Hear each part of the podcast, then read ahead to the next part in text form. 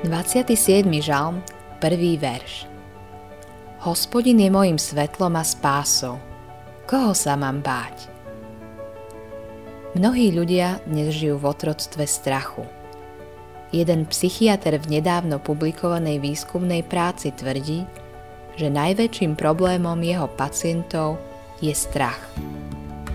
Strach z toho, že sa zbláznia, že spáchajú samovraždu, že budú osamelí, alebo strach zo srdcovo-cievneho ochorenia, rakoviny, prírodnej katastrofy alebo smrti. Stávame sa národom bojazlivých ľudí. Naprieč storočiami plných ťažkostí, pokúšení, skúšok, žiaľu a kríz prinášal Boh odvahu do srdc tým, ktorí ho milujú. Biblia je plná uistení o Božej pomoci a útechej v akýchkoľvek problémoch, ktoré by mohli do ľudského srdca priniesť strach. Dnes môže kresťan prísť k písmu s plným uistením, že Boh sa postará o toho, kto vloží svoju dôveru a istotu do neho.